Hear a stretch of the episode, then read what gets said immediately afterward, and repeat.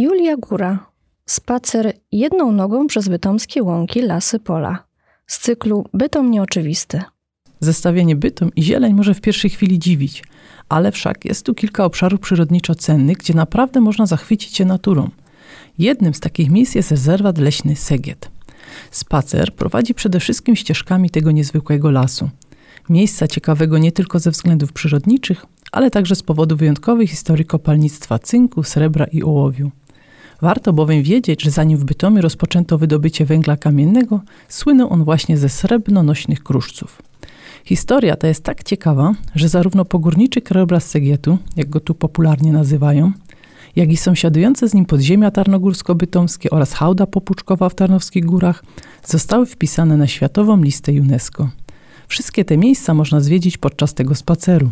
Wystarczą dobre buty, chęci oraz około półtorej do dwóch godzin wolnego czasu. Punkt pierwszy. Wejście do rezerwatu Segiet. Ostoi przyrody cenionej przez botaników już od końca XIX wieku. Spacerując segieckimi ścieżkami możemy poczuć się jak na górskim szlaku. Główna trasa bowiem wiedzie łagodnie, ale konsekwentnie pod górę. Srebrna Góra, którą porasta las, to jedno z najwyższych wzniesień w Bytomiu, przez niektóre źródła uważane za najwyższe. Jednak wysokość względna to 29 metrów w najwyższym punkcie, więc męczącej wspinaczki nie będzie. Przy samym wejściu możemy zapoznać się z tablicami informacyjnymi. To miejsce łączy oznakowanie kilku szlaków prowadzących daleko poza obręb rezerwatu. Między innymi poprowadzono tędy górnośląski odcinek drogi świętego Jakuba, prowadzący do Santiago de Compostela oraz niebieski szlak powstańców śląskich wiodący z Bytomia do Gliwic przez górę świętej Anny. Niezależnie od tego, warto wyruszyć po prostu przed siebie główną arterią rezerwatu Segiet, najbardziej chyba malowniczą i dobrze oddającą charakter tego miejsca. Na tym odcinku rośnie sporo kopytnika pospolitego, nisko płożącej się zimozielonej rośliny o specyficznej, purpurowo-brązowej barwie kwiatów. Polska nazwa tego gatunku pochodzi od charakterystycznego kształtu liści przypominającego kopyto końskie. Rozpoznamy go więc łatwo po ciemnych, skórzastych liściach kształtu właśnie kopyta lub kształtu nerkowatego w zależności od wyobraźni. Natomiast, aby dostrzec kwiaty, trzeba się głęboko pochylić, bo są dyskretnie ukryte i zwykle leżą przy samej ziemi. Cała roślina, a szczególnie pełzające po ziemi kłącze, wydziela raczej nieprzyjemny zapach, określany jako pieprzowy lub kamforowy, zwabiający padlinożerne muchówki, które zapylają kwiaty kopytnika. Warto wiedzieć, że jest to roślina mocno trująca, niegdyś szeroko wykorzystywana także w lecznictwie. Przy wejściu do rezerwatu drzewostan jest mieszany a warstwa podszytu stosunkowo bogata. Wśród krzewów dominuje dziki bezczarny, którego sporo spotkać można również w innych częściach rezerwatu. Wbrew nazwie zakwita na początku lata białymi, mocno pachnącymi kwiatami. Czarne są dopiero owoce pojawiające się jesienią. Zarówno kwiaty, jak i owoce znalazły zastosowanie w kuchni oraz w ziołolecznictwie. Z kwiatostanu wykonuje się lekko musujące napoje, wypieka placuszki. Stanowią one także podstawowy składnik włoskiego likieru sambuka. Natomiast owoce lekko trujące, gdy niedojrzałe, po obróbce są bazą do wyrobu konfitur, dżemów, soków czy wina. Ptaki chętnie zjadają owoce bzu, nie trawią jednak nasion w nich zawartych. W ten sposób wraz z ptasimi odchodami, bez rozprzestrzenia się nawet po dalszej okolicy. Mnóstwo tu powalonych drzew lub ich połamanych fragmentów, pozostawionych samym sobie, omszałych i tworzących mikrosiedliska dla wielu gatunków organizmów. Tak właśnie wygląda naturalny las, w którym drzewa nie rosną w rządkach i nie wszystkie są proste oraz idealnie zdrowe. Las radzi sobie sam bez ingerencji człowieka. W oczy rzuca się również olbrzymia ilość chub na stojących lub leżących drzewach. To grzyby o zdrewniałych owocnikach, które do podłoża, w tym wypadku pnia drzewa lub butwiejącego drewna, przyrastają bokiem. Są wśród nich i pasożyty, i saprofity rozkładające martwą materię. Obie grupy odgrywają ważną rolę w ekosystemie, umożliwiając niezbędny dla życia obieg materii i należy pamiętać, że tylko nieliczne są w stanie zaatakować zdrowe drzewo. Punkt drugi. Segiecka buczyna. Srebrny las, w którym rosną storczyki. Las bukowy charakteryzuje się specyficzną strukturą. Czymś, co przede wszystkim zwraca w nim uwagę, jest występowanie tu tylko jednego gatunku drzewa, buka właśnie. Nie towarzyszą mu inne gatunki drzew, a jeśli nawet jakieś się zdarzy, to bardzo rzadko jest to pojedynczy okaz. Drugą charakterystyczną rzeczą jest transparentność buczyny. Stojąc na ścieżce widać daleko, daleko pomiędzy drzewami, a poza szarymi pniami buków niemal nic nie zasłania widoku. Warstwa podszytu oraz podrost są tu zwykle słabo wykształcone. Dzieje się tak dlatego, że buki są potężnymi drzewami. Ich korony są olbrzymie, gęsto ulistnione i nie przepuszczają wielu promieni słonecznych do dna lasu. Z tego właśnie powodu rośliny zielne pojawiają się i zakwitają tu tylko wiosną, wtedy gdy buki jeszcze nie wypuściły liści. Na szczęście robią to stosunkowo późno. Rośliny te spędzają większość część roku pod ziemią w formie organów przetrwalnych, bulw, kłączy lub cebul, z których wiosną szybko rozwijają pędy i liście. Określa się je wspólnym mianem geofitów. Na niektórych drzewach rezerwatu widać wyraźnie bluszcz pospolity, zimozielone, pnącze, oplatające pnie. Bo choć bluszcz jest gatunkiem lubiącym cień i wilgoć, które znajduje na dnie lasu, to jednak do kwitnienia wymaga dużo światła. Do tego wykorzystuje drzewa, po których się wspina. Nie czyni im krzywdy, gdyż jego korzenie przybyszowe za pomocą śluzu przywierają do nierówności pnia, nie wnikają pod korę. W ten sposób potrafi dostać się na wysokość nawet 20 metrów. Bluszcz, podobnie jak Bóg, to gatunki długowieczne. Wie mogą więc tak trwać razem nawet przez wieki. Uwagę zwraca tu również duża ilość chłop, a niektóre z nich mają średnicę nawet pół metra.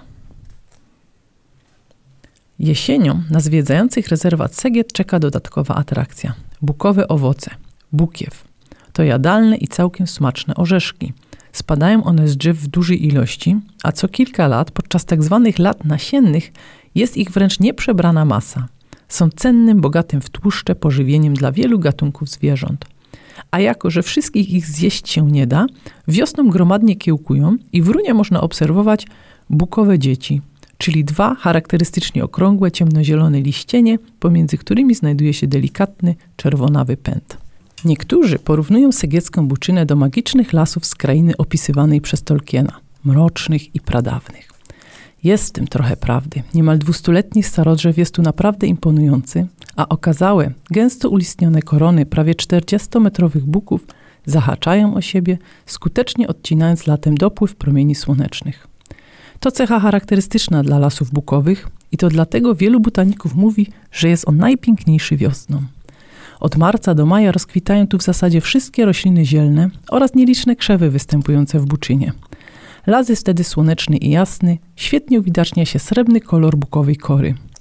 Bezlistność majestatycznych drzew pozwala, aby w runie pojawiły się niebieskie przylaszczki, fioletowe fiołki, białe plamy zawilców i wiele innych gatunków. Natomiast lato w Buczynie to już głęboki cień i pełna powagi zieleń. Las zachwyca wtedy ciszą i daje wytchnienie od upałów. Jesienią znów nabiera kolorów, różnych odcieni żółci, pomarańczy i w końcu brązów. Dla niektórych właśnie wówczas ma najwięcej uroku. Oryginalną, jesienną ozdobą lasu bywa tu przepiękny biały grzyb rosnący na martwym i butwiejącym drewnie, soplówka bukowa. Wyglądem swoich owocników przypomina morskie koralowce. A jak długo trwa ta zapierająca dech w piersiach złota polska jesień? To już zależy od warunków pogodowych w danym roku. Jednak w listopadzie podziwiać można już tylko gładkie kolumny jasnopopielatych pni, które w mgliste i dżdżyste dni także mają sporo czaru. Nagie, potężne korony odcinają się wyraźnie na tle nieba, a pod nogami szeleści gruby, brązowy dywan liści. Zimą, gdy nic już nie rozprasza, można skupić się na podziwianiu dziwnych kształtów bukowych pni, ich nieregularnych zgrubień, guzów splecionych na powierzchni korzeni oraz bogactwa porastających je chub. Punkt trzeci. Górnicza przeszłość rezerwatu. Ślady gorączki srebra. To właśnie srebrnonośnym kruszcom Srebrna Góra, na której rozpościela się rezerwat Segiet, zawdzięcza swoją nazwę. Dawni górnicy mieli proste narzędzia: łopaty, kilofy, perliki, żelazka, taczki oraz różdżki i sięgali nimi po podziemne skarby, budując ciasne szyby pozbawione wentylacji. Początkowo, gdy wydobycie było płytkie, nie miało to istotnego znaczenia. A znaczna ilość szybów i szybików zlokalizowanych w niewielkich odległościach sprzyjała powstawaniu naturalnego ciągu powietrza. Jednak im głębiej drążono w ziemi, tym problem braku powietrza w wykopie narastał. Wymyślano więc przeróżne metody, jak temu zaradzić. Szyby wydobywcze miały pierwotnie głębokość 30-50 metrach. Później udawało się je kopać nawet do 100 metrów. Aczkolwiek dużą przeszkodą stawały się coraz większe dopływy wód, z którymi nie do końca potrafiono sobie poradzić. Z czasem nauczono się rozwiązywać i te pojawiające się wraz z głębokością problemy techniczne. Przykładem może być budowa sztolni, które miały zadanie odwadniające, ale i wentylacyjne przy okazji. Szyby kopano w ilości dziesiątek tysięcy i warto przy tym wspomnieć, że każdy miał inną nazwę. Tu i ówdzie w zapadliskach rozrasta się czosnek niedźwiedzi, który z pewnością na przełomie kwietnia i maja nie umknie niczyjej uwadze. Zapach, który wydziela, jest naprawdę wyraźny. Rosną tu też konwalie majowe o liściach bardzo podobnych do czosku niedźwiedziego, ale zupełnie pozbawionych zapachu. Pomylenie obu gatunków mogłoby się okazać nieprzyjemne w skutkach, bo liście czosnku są jak najbardziej jadalne, natomiast konwali mocno trujące.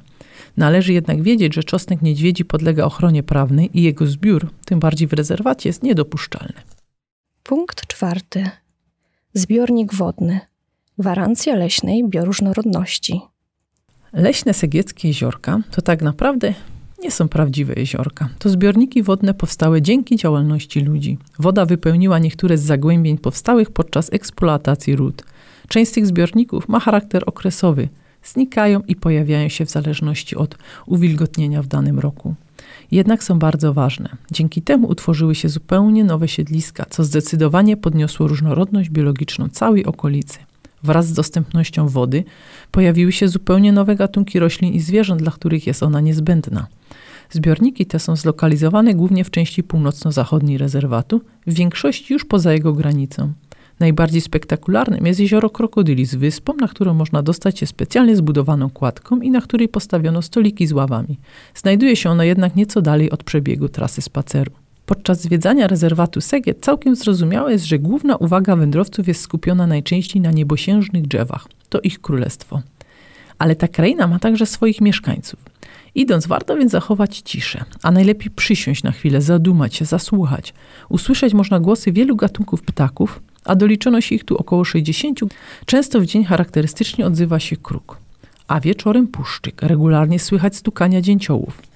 Warto wiedzieć, że puszczyki, które gnieżdżą się w niewyściełanych niczym dziuplach, ze wszystkich drzew zdecydowanie preferują właśnie buki. Gdy rozejrzymy się dokładnie po ziemi, być może uda się znaleźć puszczykową wypluwkę.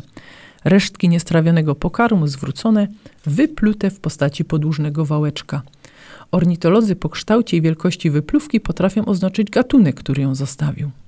A może nawet zdarzy się komuś spotkać młodego puszczyka na ziemi. Nie należy wówczas do niego podchodzić ani go ratować. Nielotnym pisklętom, które próbują opuszczać gniazdo, zdarza się spaść na ziemię. Jednak dosyć skutecznie potrafią wejść pieszo na drzewo, a we wspinaczce pomagają im ostre szpony i silne nogi. Ze względu na obfitość w segiecie drzew starych, o słusznych rozmiarach, często osłabionych, doskonałe warunki do życia znajdują tu także inne dziuplaki. Drzewa takie w sam raz nadają się na dziuple, bo łatwo jest ją w nich wykuć i zmieścić. Owady i inne organizmy zasiedlające takie drzewa są ponadto idealną bazą żywieniową dla wielu przedstawicieli awifauny. Stosunkowo łatwo spotkać można bogatkę, ziębę, grubodzioba, kapturka, kosa, kowalika, rudzika, siniaka, świstunkę leśną, dzięciołka czy dzięcioły czarnego, dużego oraz zielonosiwego. Wiosną ich głosy niosą się po całym lesie, w połowie lata cichną. Często można też zobaczyć przebiegającą sarnę lub ich statko, albo kilka dzików. Takie spotkania wcale nie należą do rzadkich, ale z pewnością zrobią na każdym odpowiednie wrażenie. Są tu także mniejsi przedstawiciele świata zwierząt, zwykle bardziej płochliwi i trudniej dostrzegalni, m.in. tchórz zwyczajny, ryjówka aksamitna, ryjówka malutka, nornica ruda czy ziembełek karliczek. Czasami pod nogami pojawi się żmija zygzakowata, jadowity gad podlegający ochronie, albo padalec, beznoga jaszczurka, również chroniona. Po opuszczeniu rejonu zbiornika wodnego droga dochodzi do granicy rezerwatu, a zarazem do granicy powiatu bytomskiego oraz tarnogórskiego. W drzewostanie pojawiają się brzoza brodawkowata, sosna zwyczajna, świerk pospolity, dom przypułkowy oraz nieliczny podrost jodły zwyczajnej.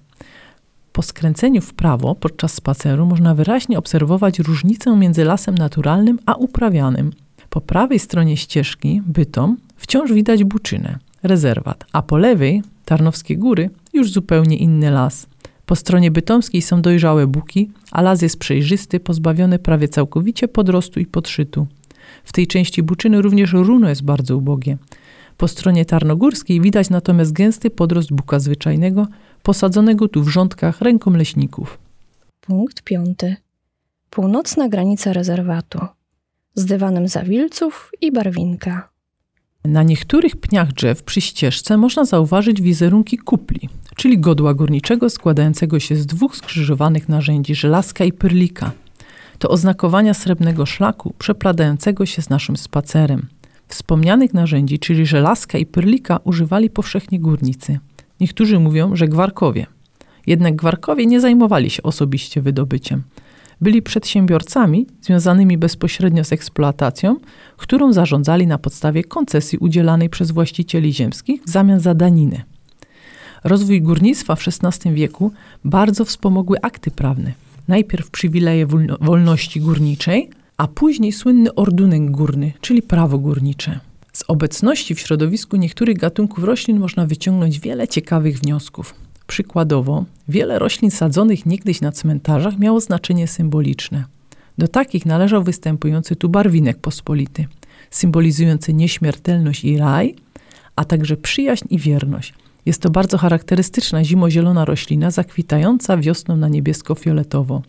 Zapylana jest głównie przez pszczoły i motyle, a jej nasiona roznoszą mrówki. Dziko występujące w lesie połacie barwinka często są dla nas znakiem, że w danym miejscu chowano kiedyś zmarłych. Punkt szósty. Ekoton. Najciekawiej na styku dwóch ekosystemów. Obserwacje takich miejsc jak ekoton zawsze są bardzo ciekawe. Szczególnie ciekawe są zakrzaczenia na granicy pól i lasu. Wyraźnie widoczne wiosną, gdy kwitną obficie na biało. Latem i jesienią pojawiają się na nich pożywne owoce. Czerwone maliny, głuk i róże, czarny bez oraz czeremcha, granatowa tarnina. Przyleśne zakrzaczenia, gęste i cierniste, są więc miejscem schronienia, gniazdowania oraz stołówką dla wielu gatunków ptaków. Podobną funkcję pełnią zakrzaczenia śródpolne na miedzach.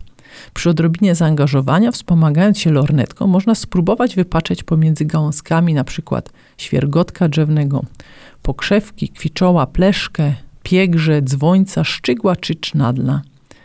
Jest tu duża szansa wypaczenia lub przynajmniej usłyszenia bażanta lub kuropatwy. Podczas przelotów można obserwować duże stada gęsi. Na niebie zwykle krążą myszołowy, a latem bociany białe wypatrujące zdobyczy. Wszak pola uprawne to miejsce życia wielu drobnych gryzoni. Widoczne są tu i ówdzie ich norki. Często można zobaczyć biegnącego wielkimi susami zająca szaraka, a jego charakterystyczne tropy są łatwe do rozpoznania na rozmiękłej ziemi lub na śniegu. Zimą nierzadkim widokiem jest stado saren, a wczesną wiosną nad polami słychać swoiste dzwonienie skowronka. Punkt siódmy. Hałda popłuczkowa. W świecie super wytrzymałych roślin. Obecnie powierzchnia hałdy jest w sporym stopniu zalesiona. Choć zdjęcia lotnicze z 1947 roku pokazują ją jeszcze całkowicie niezarośniętą. Sukcesja roślinności przebiegała więc powoli, ale z czasem przyspieszyła, stając się ostatecznie zjawiskiem niepożądanym. Hałdę zarasta głównie sosna pospolita, która zacienia cenne światłolubne rośliny murawowe. A ponadto w dużej ilości zrzuca igliwie silnie zakwaszające podłoże oraz blokujące do niego dostęp nasionom. Aby przywrócić roślinom muraw galmanowych sprzyjające warunki do życia, w 2019 roku przeprowadzono wycinkę drzew i krzewów na najmniej zarośniętej części hałdy. Gdy tylko czas i siły pozwolą, warto wspiąć się na szczyt Czerwonej Skały, bo niezaprzeczalnie jest to świetny punkt widokowy. Najłagodniejsze wejście znajduje się od strony wschodniej. Jest tam też niewielki parking. Na hałdzie znajduje się kilka drewnianych stolików z ławami, można tu odpocząć i nasycić wzrok rozległą panoramą. Można odnaleźć także koch-bunkry, żelbetowe, jednoosobowe stanowiska ogniowe z okresu II wojny światowej. Były one częścią niemieckiej linii obronnej, były produkowane masowo i jako prefabrykaty przywożone na miejsce i usadawiane. Pozostało ich sporo w okolicy. Punkt ósmy. Kamieniołom blachówka. Prehistoryczne skarby w mikroklimacie kanionu. Kamieniołom jest widoczny ze ścieżki, szczególnie zimą. Jednak największe wrażenie robi, gdy patrzy się na niego z któregoś z dzikich punktów widokowych wydeptanych na jego skraju. Trzeba jednak pamiętać, że podchodzenie do granicy wyrobiska grozi ześlizgnięciem się w dół, a głębokość sięga w niektórych miejscach nawet 70 metrów. Jednak widok zapiera dech w piersiach. Ogrom, przestrzeń, szaro-żółte pionowe ściany. Nie bez podstaw miejsce to nazywane jest przez wielu kanionem. Kształt ma wydłużony jak prawdziwy kanion, a jego powierzchnia to około 21 hektarów. Działalność kamieniołomu została zakończona w latach 70. XX wieku, ponieważ zagrożała sąsiedniemu chronionemu obszarowi, czyli rezerwatowi Segiet. Bezpośrednią przyczyną zamknięcia było naruszenie układu hydrogeologicznego regionu rezerwatu. Wcześniej to właśnie budowa kopalni zniszczyła dużą część lasu segieckiego. Po zakończeniu wydobycia pozostała obszerna dziura w ziemi, którą we władanie przejęła przyroda. Wielki kanion stał się siedliskiem niezwykle wartościowym, z typową roślinnością kserotermiczną, a przy tym interesującym geologicznie oraz krajobrazowo. Z tych względów kamieniołom Blachówka został objęty ochroną indywidualną jako stanowisko dokumentacyjne przyrody nieożywionej. Pionowe i niemal pionowe ściany dawnego wyrobiska z niewielkimi półkami skalnymi obecnie są już w sporym stopniu zarośnięte przez szybko rosnące brzozy z domieszką sosen i wierzb. Powodują one dodatkową erozję skał, a także zasłaniają panoramę. Częstym widokiem są krążące tu nad otwartą przestrzenią myszołowy oraz kruki. Punkt dziewiąty. Podziemia tarnogórsko-bytomskie. Królestwo nietoperzy. Na terenie kamieniołomu znajduje się co najmniej jedno z wejść do imponującego systemu podziemnych wyrobisk, chodników i sztolni o długości ponad 300 km. Jest to jeden z największych tego typu obiektów na świecie. Temperatura w tym podziemnym świecie przez cały rok jest stała i wynosi około 8 stopni Celsjusza. W podziemiach zadomowiły się nietoperze. 10 gatunków spędza tu regularnie zimę, a trzy dodatkowe pojawiają się latem. Jeden z nich, Nocek Brandta, to światowy rekordzista, jeśli chodzi o długość życia. Dożywa 38 lat. Nietoperze są dobrze widoczne w letnie wieczory, gdy latają nad kamieniołomem w poszukiwaniu owadów. Często łapią owady najpierw końcem skrzydła, a potem za jego pomocą podają je sobie do pyszczka. Ciekawostką jest, że wszystkie nietoperze potrafią pływać. Polskie nietoperze są bardzo małe. Masa większości z nich jest mniejsza niż masa wróbla czy myszy. Największy z nich ma rozpięty skrzydeł nie większą niż wielkość męskiej dłoni. Dwa z zimujących tu gatunków nietoperzy zostało wymienionych w załączniku drugiej dyrektywy siedliskowej. Są to nocek duży i nocek Bechsteina. Dyrektywa ta wskazuje najważniejsze w skali Europy gatunki, dla, ochron dla ochrony których wyznacza się specjalne obszary ochronne. Aby wyeliminować niekontrolowane odwiedziny ludzi w podziemiach, główne wejście do starych sztolni zostało kilka lat temu zakratowane. Patrząc z tego miejsca na kamieniową Blachówka, widać jego najstarszą południową część, w której w 2002 roku wybudowano ośrodek rekreacyjno-sportowy Sport Dolina, wcześniej Dolomity Sportowa Dolina, ze stokiem narciarskim, restauracją i pensjonatem, a okresowo również innymi atrakcjami. Miejsce te czasem żartobliwie nazywane jest polskimi dolomitami, ze względu na występujący tu rodzaj skał, jak i możliwość uprawiania narciarstwa. Pora wracać. Ostatni odcinek spaceru to drzewostan mieszany. Bukowi zwyczajnemu towarzyszą modrzew europejski i świerk pospolity. Przy drodze rosną spore płaty trującego czworolista pospolitego. To niewielka, bardzo charakterystycznie wyglądająca roślina. Na szczycie pędu wykształca okółek, najczęściej czterech, dość dużych liści, pomiędzy którymi w sierpniu dojrzewa granatowa jagoda. Nasiona czworolista rozsiewają nornice rude i myszarki, które zjadają te trujące owoce. Generalnie skład gatunkowy runa na tym etapie niewiele różni się od tego z rezerwatu. A jako, że sporo tu martwego drewna i starych okazów bzu, to bardzo dobre warunki życia znalazł ciekawy, choć pospolity grzyb uszak bzowy. Jest to grzyb całoroczny, jadalny, ale w zasadzie zupełnie pozbawiony zapachu oraz smaku, o galaratowatej konsystencji. Nie ma on trzonu ani kapelusza, rozwija się na osłabionym lub martwym drewnie i często kształtem naprawdę przypomina brązowe lub brązowo-fioletowe ucho lub ewentualnie coś w rodzaju miseczki. Warto rozejrzeć się tu także za rosnącymi stosunkowo licznie wawrzynkami wilczełyko. Krzewy są raczej drobne, najłatwiej zauważyć je w porze kwitnienia, na przełomie zimy i wiosny.